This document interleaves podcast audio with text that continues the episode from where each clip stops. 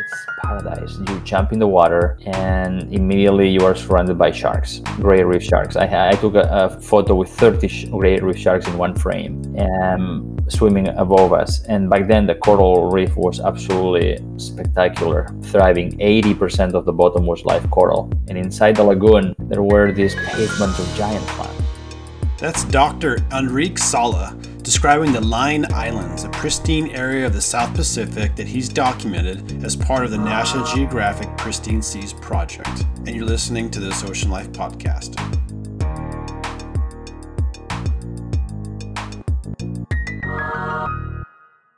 Hey, everybody, this is Josh Peterson, your friendly neighborhood podcast host of This Ocean Life.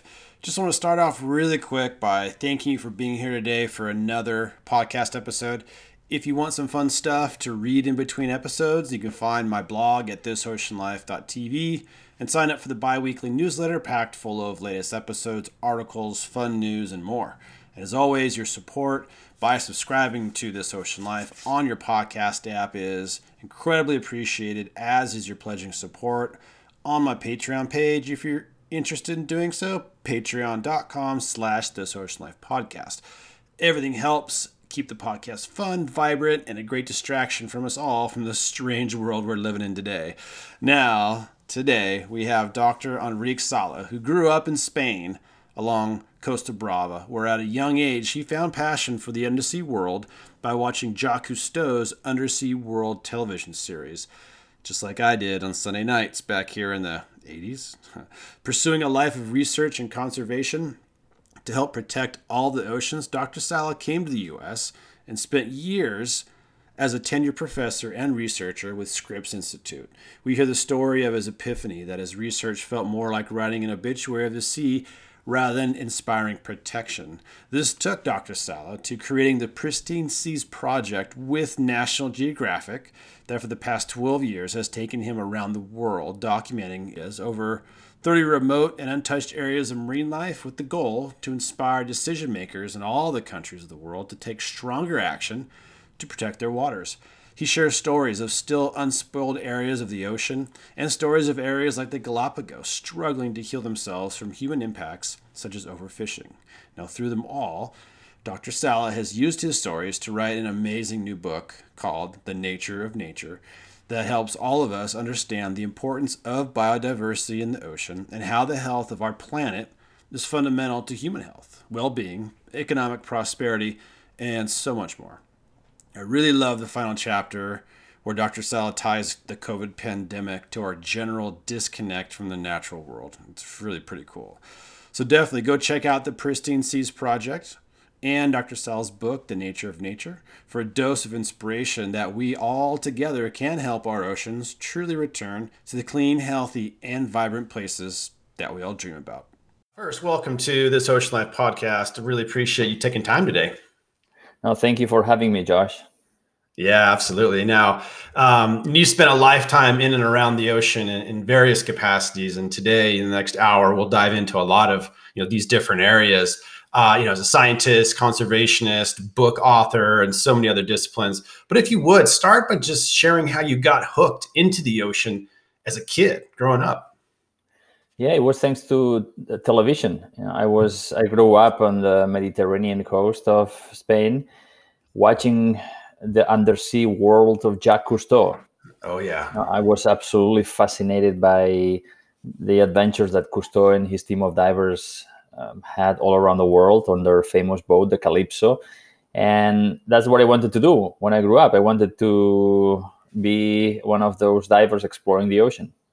Oh man, I can relate. I remember doing the same thing, and I think here in the U.S. it was like Sunday evening. Because Jacques Cousteau would come on, and it was just like because there was really nothing else at the time. There wasn't a lot of magazines. There wasn't all the social media. There wasn't videos of all this stuff. It was that was kind of your source for you know the world of the ocean.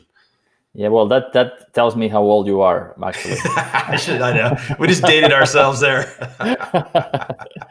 You're right. Back then, it was, uh, you know, in Spain there were two TV channels, and even Sunday evening also. That and that was the only show about the underwater world. So it was impossible to miss. I know. Did you ever have, uh, growing up in Spain? Did you have the show Flipper? Flipper was an American thing. We Right. that was not something that we saw in Europe when I was a kid in the in the Got it. seventies. Got it. Okay. Because I remember growing up kind of like late 70s, early 80s, having Flipper also. So it was like Flipper was like the young kid and the dolphin, which is kind of fake, but also very cool because it was under the water. And then I had Jacques Cousteau as well. So anyway, brings us back. so you grow up watching Jacques Cousteau, but I mean, talk about the hands-on part. Like, was your family into the ocean? How did you get like your first hands wet and, you know, sandy, you know, with around it? No, I was the weirdo of the family. You know, my, my friends had posters of soccer players on their um, bedroom walls, and I had posters of marine animals and Cousteau divers. And no, I was lucky that I grew up near the coast, near the Costa Brava of the Mediterranean, and I spent my summers with my mom and my younger brother there. So I was lucky to spend every day several hours on the beach and swimming in those little coves. But it was confusing because Cousteau showed us all this amazing life, that richness on TV with the dolphins, sharks, whales, seals, coral reefs, kelp forests. And then I went swimming and there was nothing. The bottom was barren and there were lots of sea urchins and, and little fish. So I thought that that was the way the Mediterranean Sea was and that that richness was something that happened only in exotic seas. But then, of course, I as I grew up, I realized that the Mediterranean was the most, hmm. the historically most over overfished sea on the planet, and and it was because of us that there was almost nothing left. Right. Yeah, you tell a neat story, and then kind of leading into your book, which we'll spend a lot of time on in a minute. But you know, in the, in the intro to your book, you, you, you tell this neat story of as a kid, I think in your teens, you know, working at a local store, um, or maybe at a cafe, and then going down by the sea and just kind of being mesmerized a little bit by the diversity of algae. And what's interesting about that is, for most people, algae is just like the stuff you slip on when you're, you know, walking on the rocks, or it's just kind of around your feet. You know, when you're surfing and when you're looking for big whales or you know it's not it's kind of nondescript but it was interesting and i like to hear more about you were fascinated by it. You realized that the abundance and the diversity of just algae was just it was really impressive to you. So talk about that a little bit. Yeah, you know, th- there are no coral reefs in the Mediterranean, and there are no big kelp forests like the ones in, in California, for example, the mm-hmm. giant kelp forest. There are these teeny al- algal forests that are maybe a foot uh, tall, but when you look, it's like a miniature miniature forest. There are a friend of mine actually um identified 140 different species of algae, 140 different species of seaweed in an area the size of a dinner plate.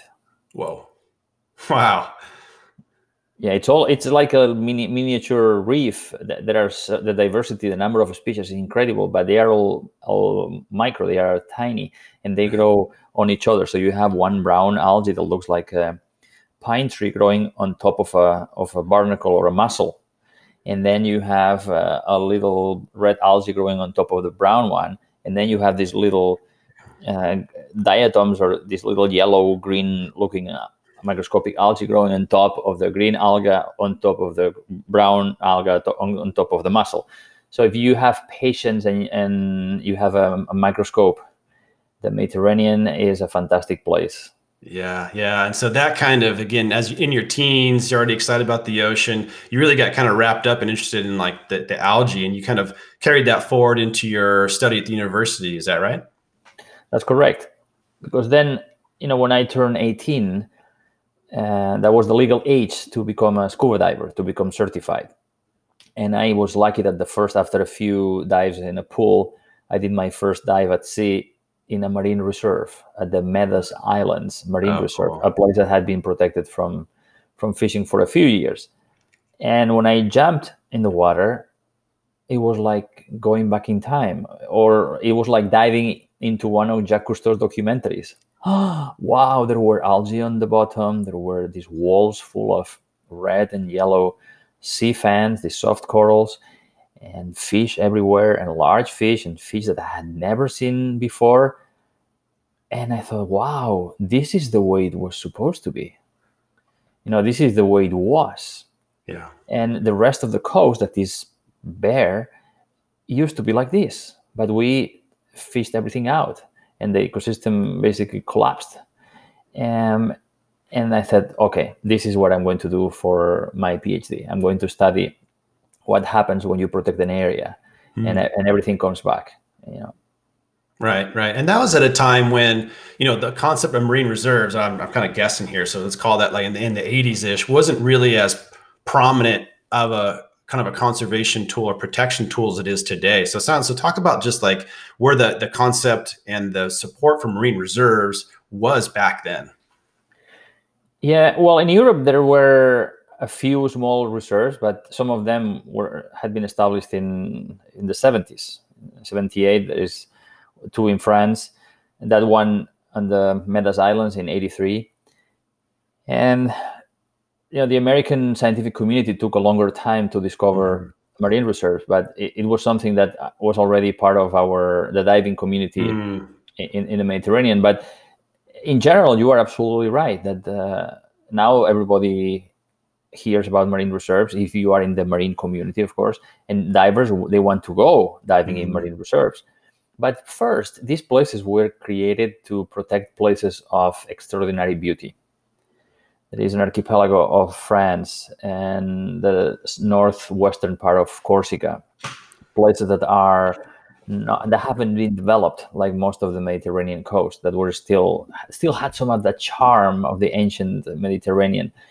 And the Medas Islands was a place, you know, these rocks one kilometer offshore that had these vertical walls underwater with this forest of uh, sea fans, uh, red and, and yellow, and all these fish. And it was a place that was just beautiful. But then, as time went by, then the fishing community or some or the fishing lobby realized that wow, you know, uh, these things these are these are areas where the fish are back, but they don't let us fish in them. So then there was a push in the United States for for scientists to show that these protected areas, that these reserves would also benefit mm-hmm. fishing, because the fishing industry said, well, you know, we cannot protect more because we can we cannot we cannot we have to provide more fish for people. So you have to show us that these reserves are not going to harm us. Yeah, absolutely. And I, I remember being a little bit part of that here in the Monterey Bay area during that time with our National Marine Sanctuaries program and seeing and seeing the formation of these marine reserves as like a sort of a temporary status because what they wanted to do was then check to see is the abundance or diversity in that area any different over time from the one that's being fished you know? So and so seeing the, the results that i did a little scientific scuba diving to to be able to go look at those monitoring sites over time. And then mm-hmm. finally people realized it you know there was more fish and it kind of it, they worked you know? So then with you you took that and your passion to here the states you know? You landed at scripps institute in la jolla in california which is a world famous, you know, oceanographic institution. So how did you land there and what, what were you doing? You were teaching, writing papers and such. Yeah, when I finished my PhD in the Mediterranean, I wanted to have a, a, an experience in another sea. So I was able to get a postdoctoral fellowship from the Catalan government. And I was very lucky that a wonderful man and scientist accepted me, agreed to, to be my postdoctoral mentor. That man is Paul Dayton.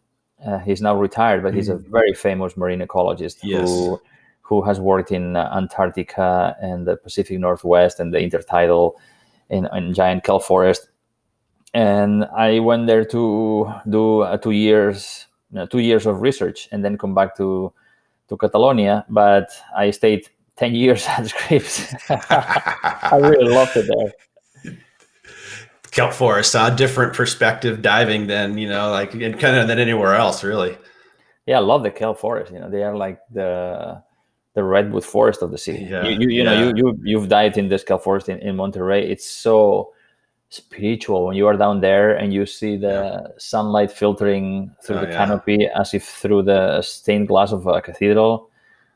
few things better than that Oh, I agree. I totally agree, man. It is very spiritual, very meditative. Uh, it's just, yeah, it's the best, really. Uh, so then, at your time at Scripps, and I'm kind of going to quote from your book a little bit. Um, you know, you, you basically said you were teaching writing papers, but one day you realized that all you were doing was writing the obituary of ocean life. So talk about that when you kind of had this realization that things weren't great, that they maybe weren't improving, you know, and just like tying that to like the pretty strong word of like the obituary of ocean life. What was that? It was like a kind of a transformational time for you, like a shift?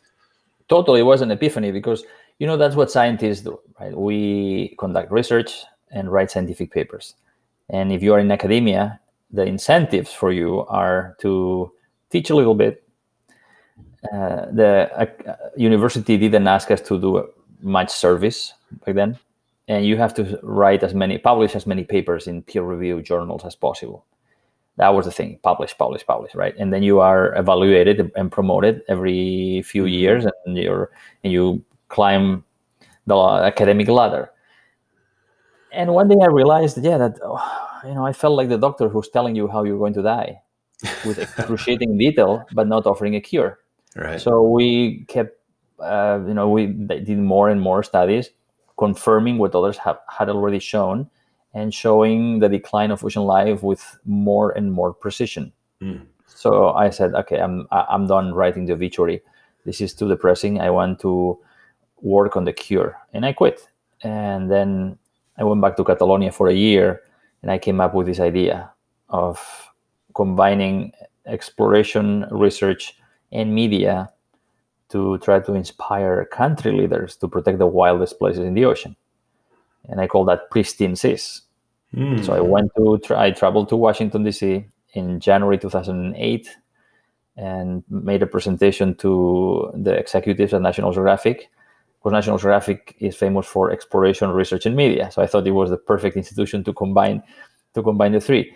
And uh, in their infinite wisdom, they like the idea.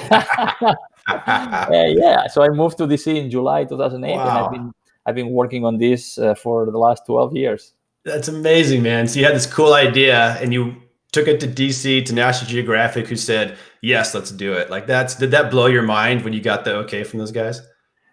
I tried to contain myself while I was in the building. When I left, when I turned the corner, I was jumping up and oh, down like crazy. that is so cool. I mean, that is such a neat inspirational story of like making your own dream job, doing something that's passionate, you're passionate about, that you love to do. I mean, that's that's so cool. So then talk about that, the Pristine Seas Project, 12 years in, working with National Geographic. I mean, give us the lay of the land, kind of high level what it is, what your goals are, and then kind of day to day your involvement in it. Yeah, so when I was in academia, we published, but you know, we didn't do policy, and they didn't train us to to communicate. I was very lucky that uh, a project that Jane Lubchenco started called mm-hmm. the Aldo Leopold Leadership Program, where they every year they gave um, a fellowship to I think 15 or 18 mid-career scientists to to be trained to speak in plain English, basically it was media training and that was revolutionary for me i said wow yeah. you know yeah, we need to do more of this and the way we write papers is so jargony and so esoteric we, we need to be able to communicate otherwise we're going to be socially irrelevant mm-hmm. so uh, we started this project with the idea of okay let's find some of the wildest places in the ocean remote mostly uninhabited places that have been not fish much. And let's try to protect them in large national parks in the ocean, in large marine reserves. And let's use this combination. Let's go on expeditions to these places, conduct scientific research to show how healthy they are. Then over time, we also started to conduct economic analysis to estimate the benefits of protection versus you know, the, the cost of overexploitation.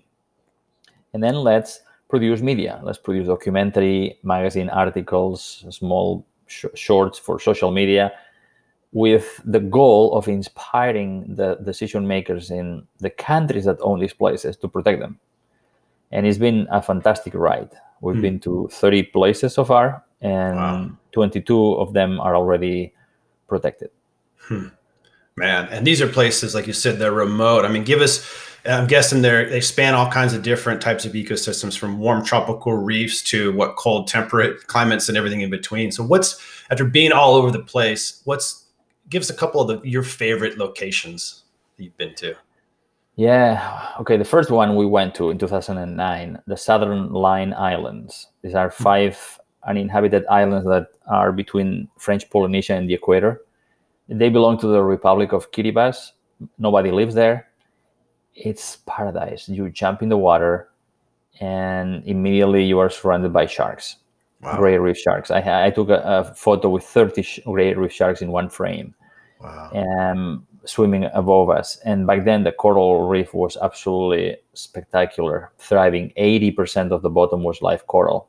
And inside the lagoon, there were these pavements of giant clams, Oh.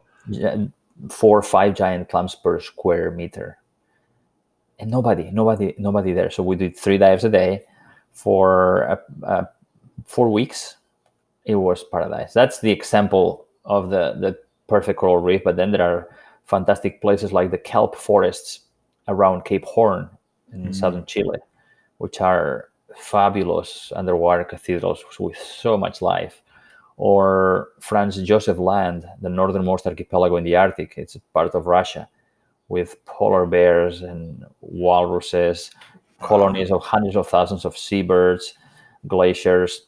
Really wild place. It was like going back to the to the ice age, and and, and many others. We've been to three wonderful places, but one the most iconic probably is the Galapagos Islands, Mm. where most people know the Galapagos Islands for the tortoises and the iguanas and the finches, but underwater spectacular. It's so rich underwater. You can see the marine iguanas eating, but also you can swim with schools of 200 hammerhead sharks Yeah. and Yeah. see 42, 45 foot long pregnant female whale sharks. Oh wow. It's one of my favorite places. Amazing, amazing. And you're talking about places, and maybe Galapagos is this one. So you're talking about places like, you know, the Kiribati Islands out there, um, or owned by the Kiribati country, is places that are super pristine and, and just haven't been touched. Then like Galapagos is different. It's it's been man, it's being managed. So is is that a place where? Because you've also been to places that have had problems that have been regulated, protected in whatever way, and you've seen recovery. You've seen like a positive, you know, response from the, you know, from the to the ecosystem there. So is the Galapagos one of those spots where you think it's coming back from the regulations and sort of measures that have been put in place? No, actually, the Galapagos is getting worse. Hmm. because there is commercial fishing inside the Galapagos. The Galapagos exports lobster. No, it's a marine reserve in theory. It's a World Heritage Site. The good thing is that there is no large-scale industrial fishing like tuna fishing inside the reserve, but the local fishermen have been enough to deplete the populations of groupers and other species in, in the shallows. And sometimes you are, you know, diving and see sharks with hooks on their mouths.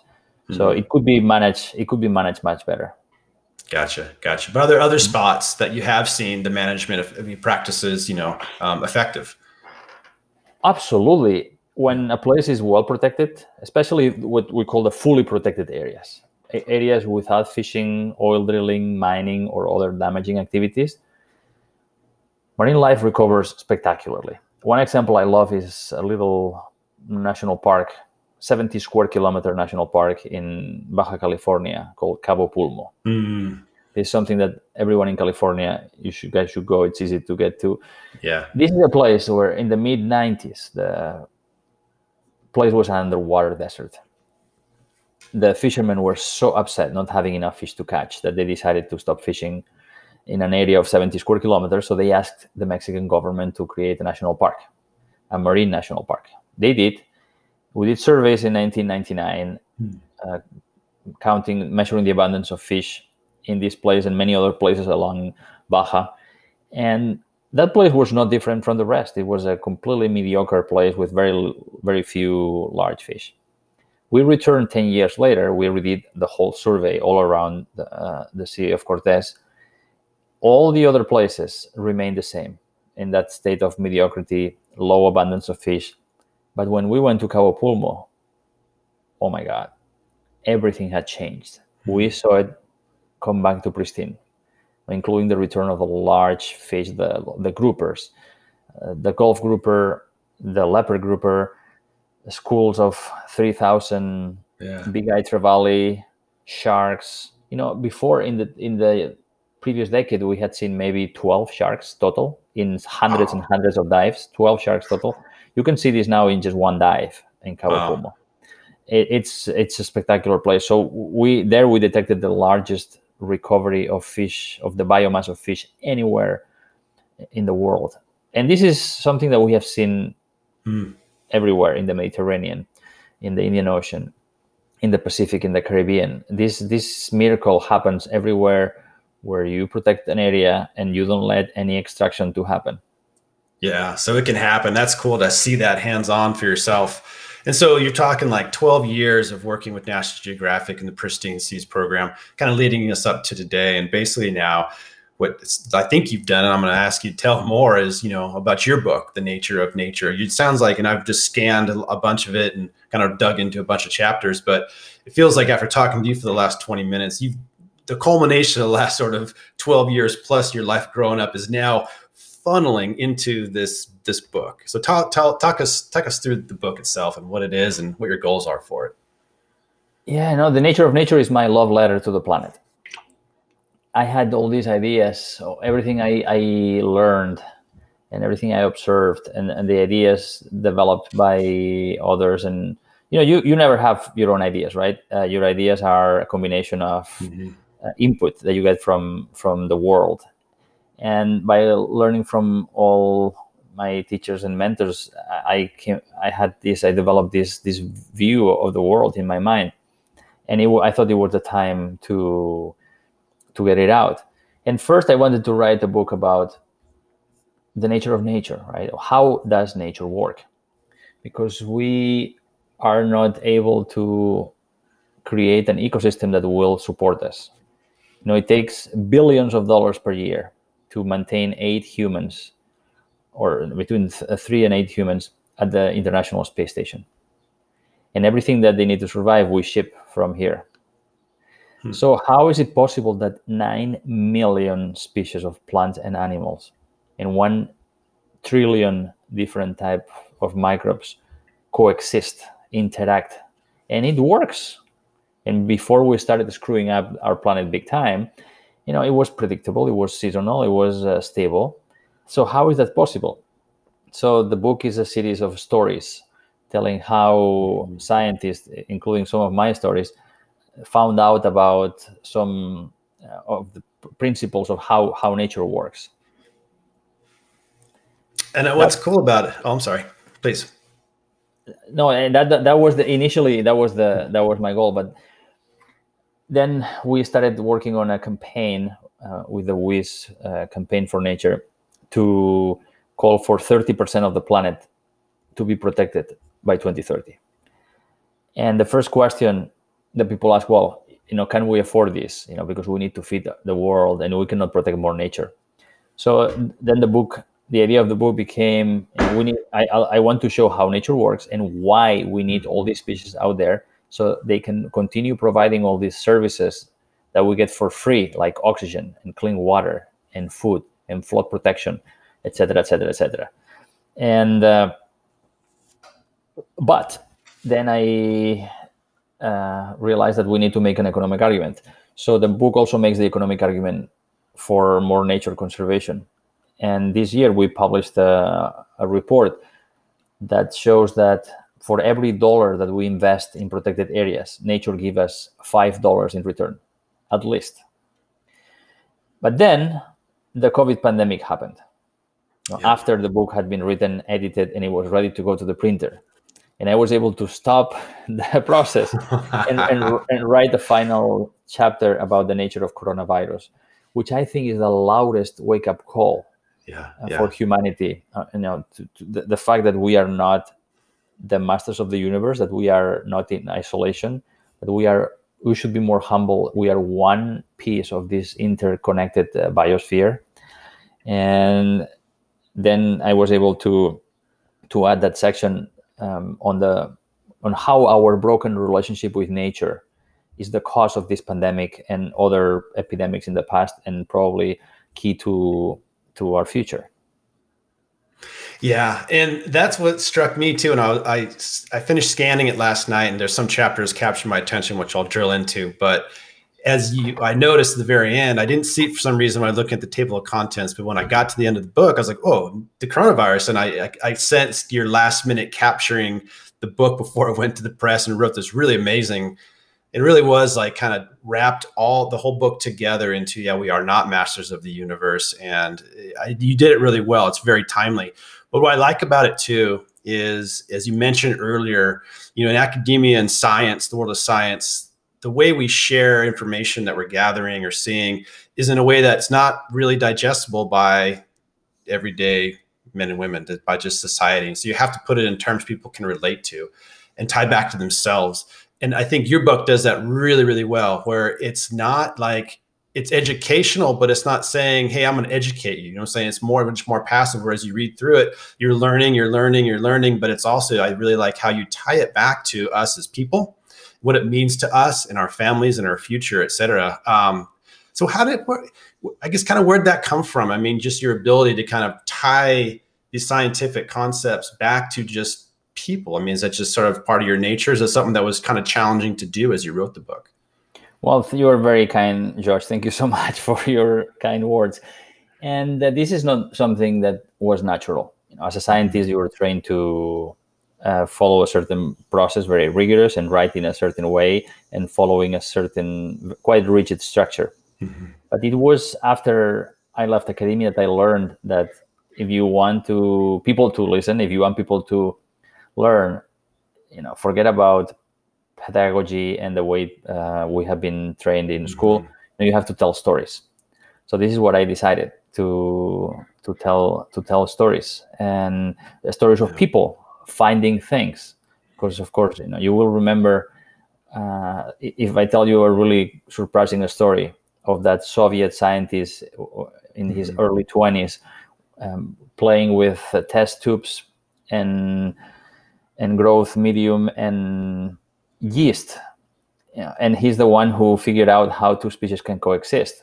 Wow you know if you can see the guy in the early years of the soviet union doing these experiments in a in a, in a lab with very primitive equipment and, and the amazing understanding that uh, the amazing discoveries that he made wow this is something that will resonate right?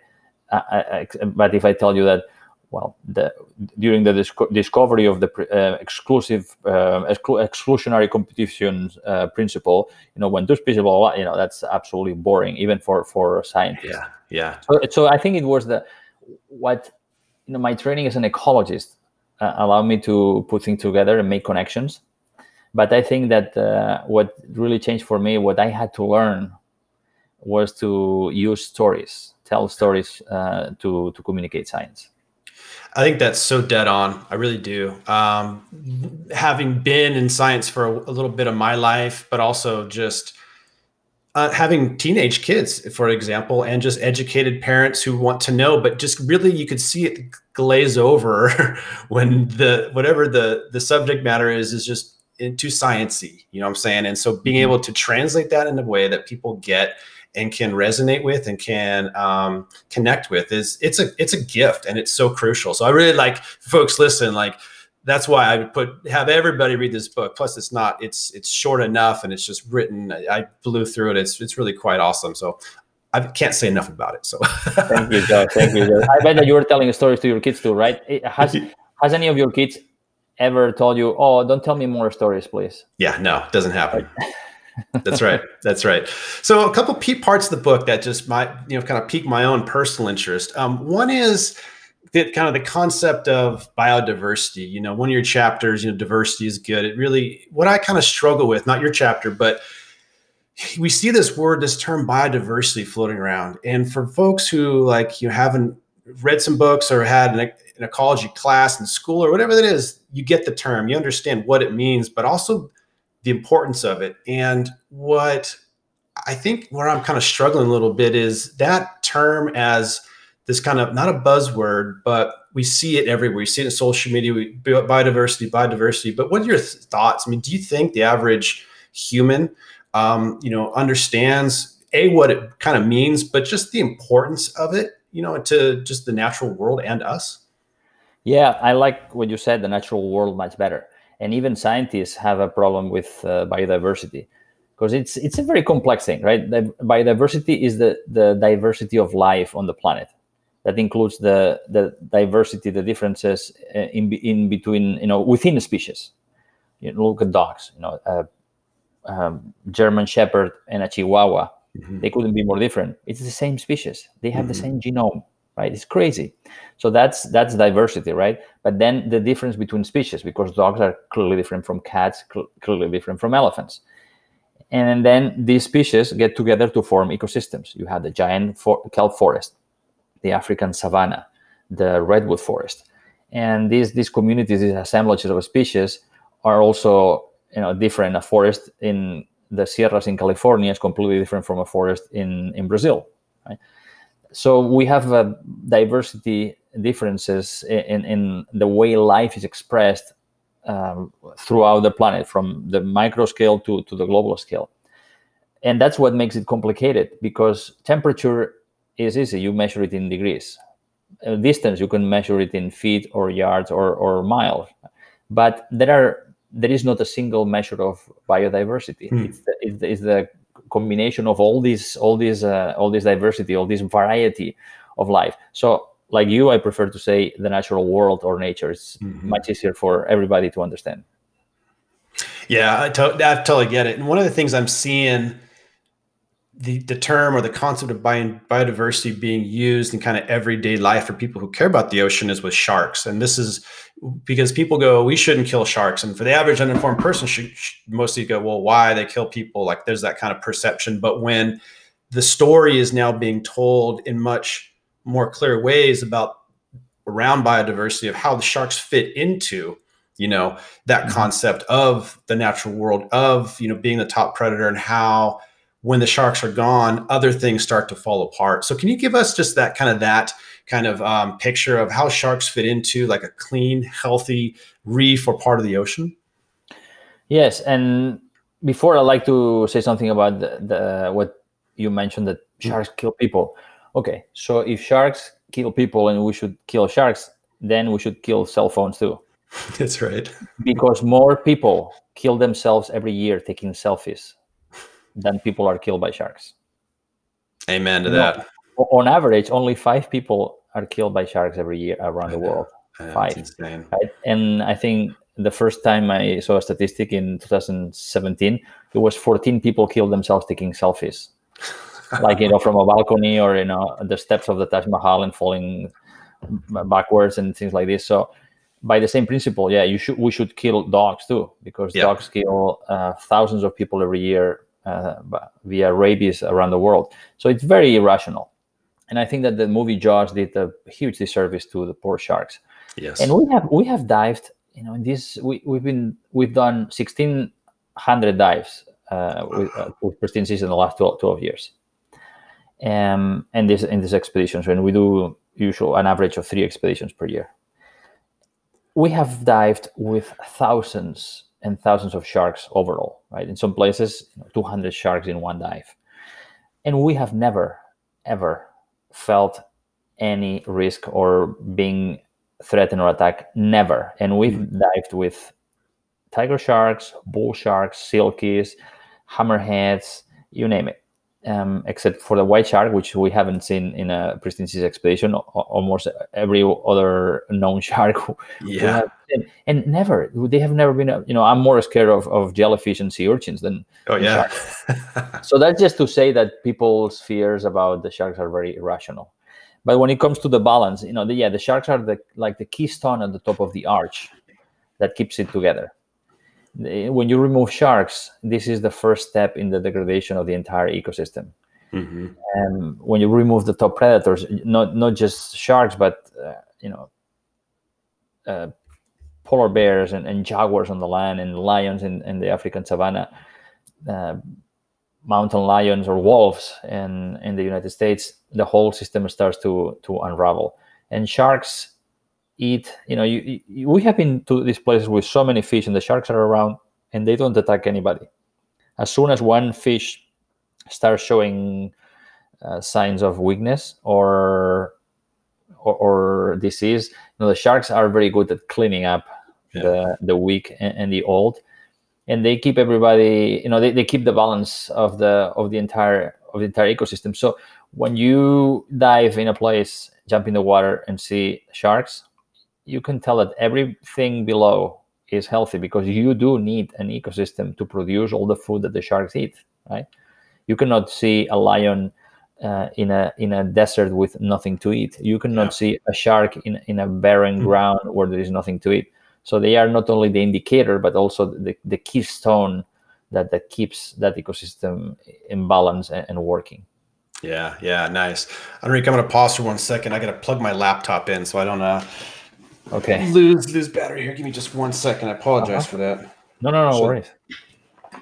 I'm I have nowhere to go.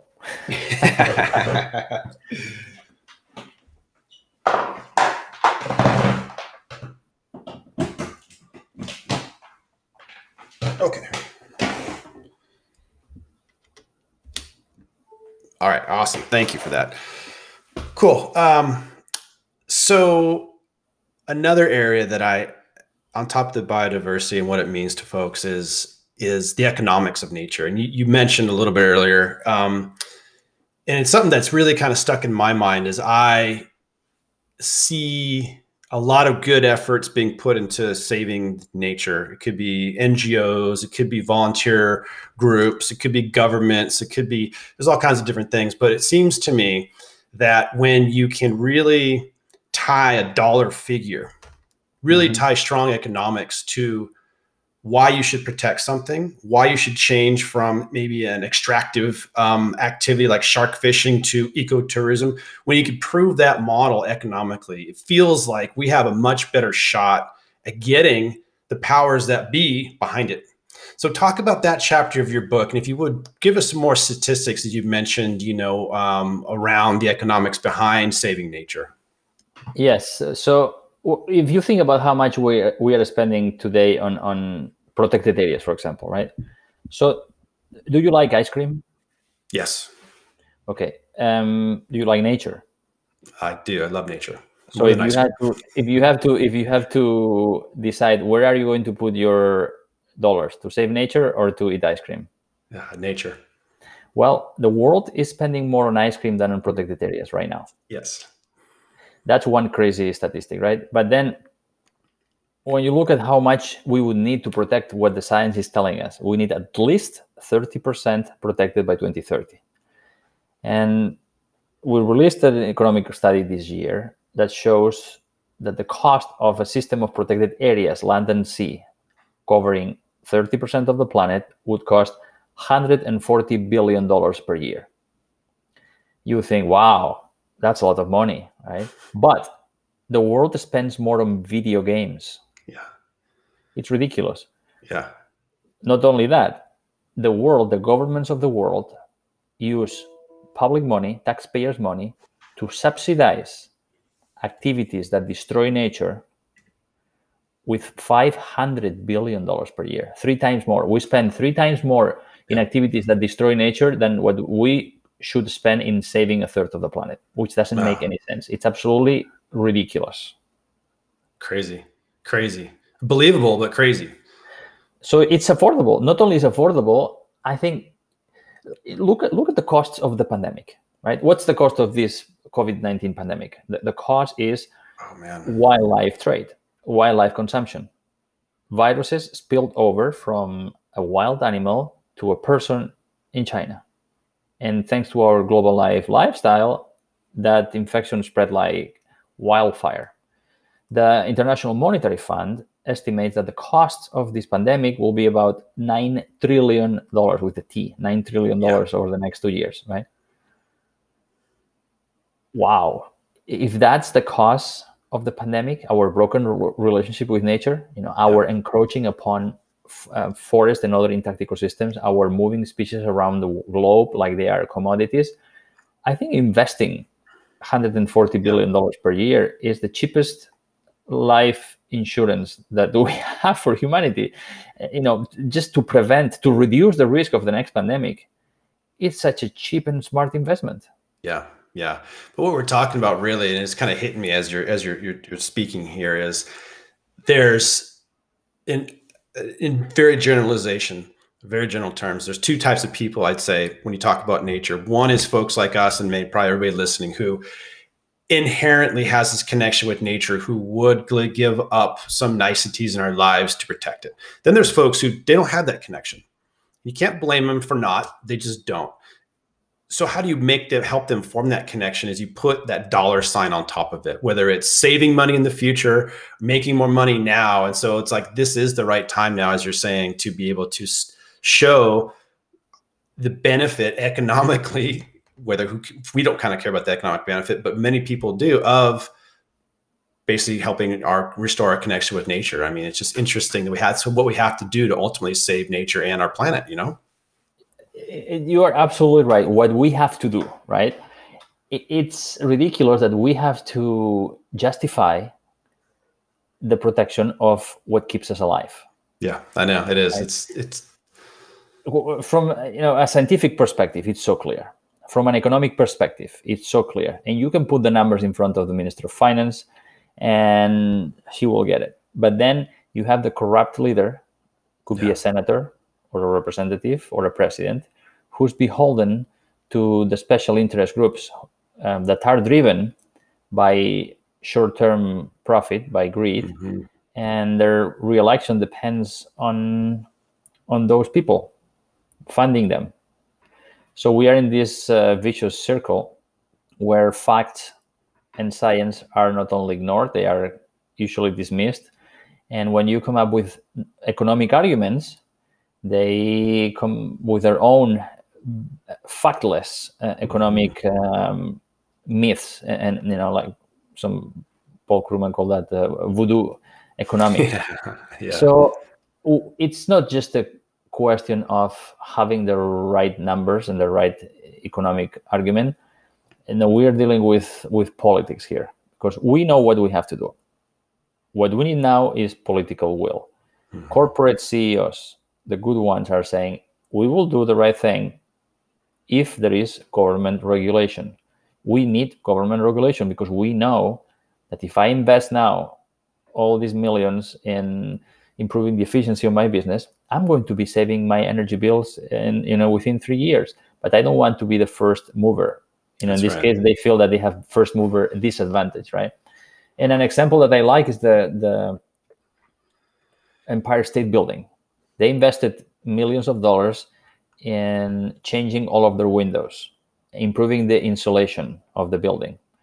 They have been able to reduce their energy bills their energy consumption by 40% hmm. already and they can get more still so that investment that multi-million dollar investment that they made which may seem something stupid to do for somebody who lives on credit or somebody who lives on um, yeah borrowing and, and leveraging you know it pays off after a few years right mm-hmm. but so mm-hmm. you have to have that long-term vision you have to have that that vision and what we need right now is the political leadership setting up this vision and setting up the level playing field, incentivizing activities that will help us build that resilient future and be adaptive, be resilient to the next global crisis, mm-hmm.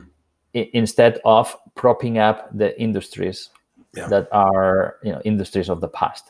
Yeah, yeah, and that's like I think such a great way to to wrap your book up was you know you introduce a lot of different concepts. You talk you tell so many great stories about species and diversity, but you move into what we just talked about the economics of it, which really is ultimately I think what people need to understand more of. And so just for like the day to day citizen, I mean, even this in Spain, I mean, what can somebody do day to day, you know, to help if who believe who, who hears something like this, reads your book and go, geez, you know, what can I do just day to day with my money or my choices to help? There are so many things one can do, right? But I'm going to suggest two. One is vote, hmm. especially uh, this year we have key elections that will affect not just uh, uh, individual countries but the rest of the world yeah i would say people to people go and vote to the candidates who have your values who share your values. Vote for the if you believe that we need to protect our life support system. So we can continue to have clean water clean air and the wondrous beautiful diversity of life on our planet. For you and for our children vote to the candidates mm-hmm. who share those values who have a plan for environmental protection. That's one thing uh, I urge everybody to do this year.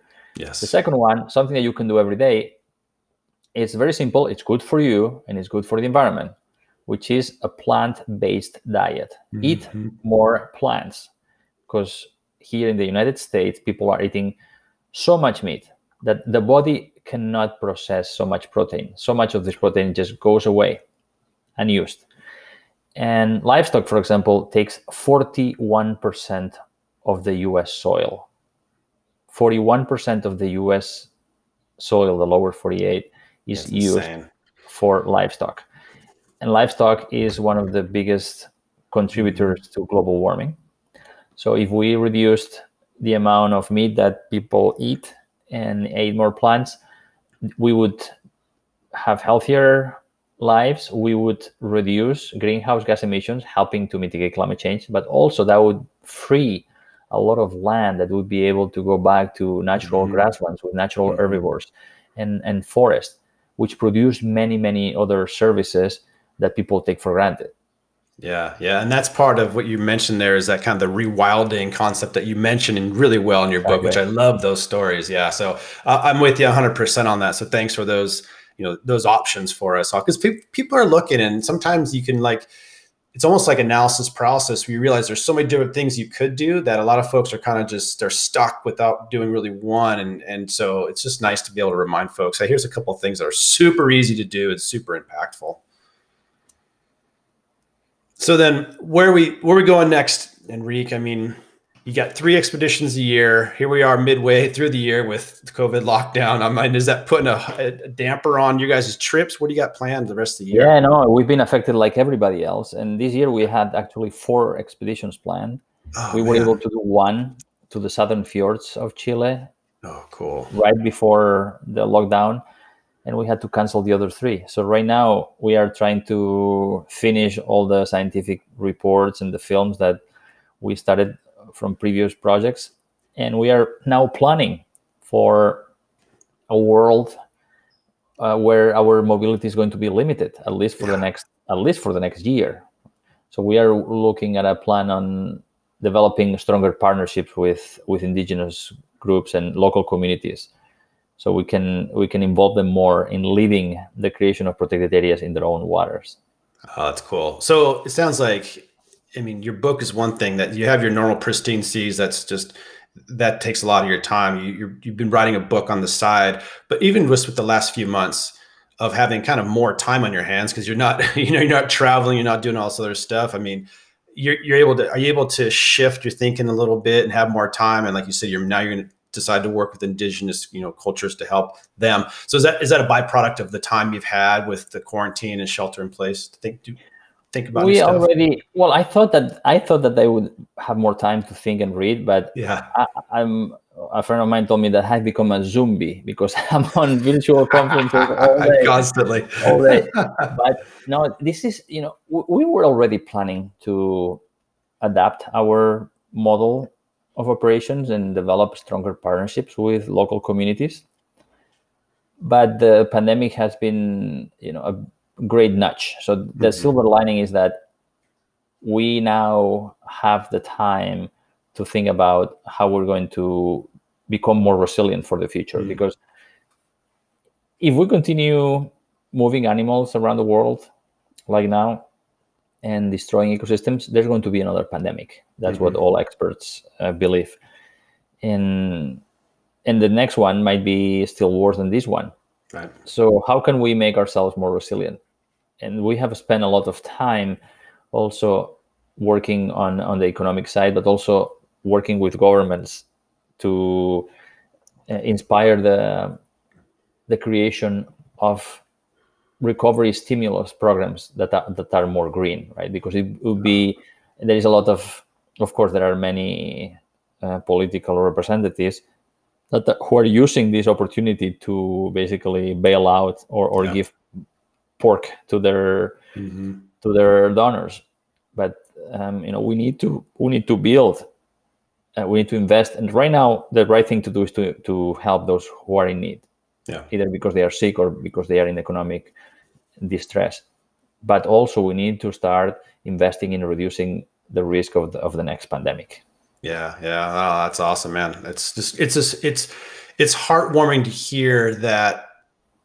folks like you are who by nature are focused on the ocean but nature but then really taking this covid thing serious and looking at how you can apply what you know your influence to preventing that because like you said it will happen you know? So that's just i think it's neat that you're and admirable that you're stepping out and, and doing some thinking around that and some support around that. So thank you. No thank you. I'm just you know we need more. I i feel like the um, conservationists are part of the immune system of the planet Mm. So we have been activated. We yeah. have been activated a few decades ago, and we are like the B cells or the T cells that are going right. to kill the you know uh, these alien cool alien bodies that are threatening our our body. So yeah, I, I want to believe that the we are part of the immune system of, of the mm-hmm. planet. Oh, that's cool. Well said. I really like that. So, The Nature of Nature, your book, when is it coming out? August 25th. Oh, hard date. Nice. Yes, I hope that uh, people will be able to. Well, I guess that people are reading more books now yeah. during the lockdown. It's unfortunate that you're not able to go to the bookshops and and yeah. walk, wander around the shelves, and just you know be surprised and discover. Uh, but I hope that people will will will read more. And yeah, August 25th, pu- published by National Geographic Books. Awesome. Awesome. Well, folks listen, I'll put links um, in the show notes to the National Geographic kind of area of the website where the books get posted. And then once it comes out, I'll definitely share uh, on some social media to get drive people to it because it's awesome. I have an, kind of an early, you know, a copy, scan through it, and it's just, I mean, I can't wait to get it in my hands because just really have it on my bookshelf. So, uh, nice work. Thank you for doing that. I mean, just thank you so much. So cool. Yeah, for sure, Enrique. So, well, good luck with everything, man. I really appreciate your time chatting with you. And uh, I mean, just thank you for putting your energy, heart, and soul into helping all of us in the natural world and all the stuff we love in the ocean. Well, thank you so much for the opportunity, Josh, to to be in your podcast. Uh, we need the ocean. Um, mm-hmm. Keep up the good work. Awesome. You too, man. Well, thank you so much, Enrique. And uh, you take care. Thank you so much, Josh. Hey, everybody. Thanks for listening to another podcast episode. Can't do without you. If you like what you heard, would really appreciate you sharing the podcast with people you know who might enjoy the stories that we hear and the guests we have on.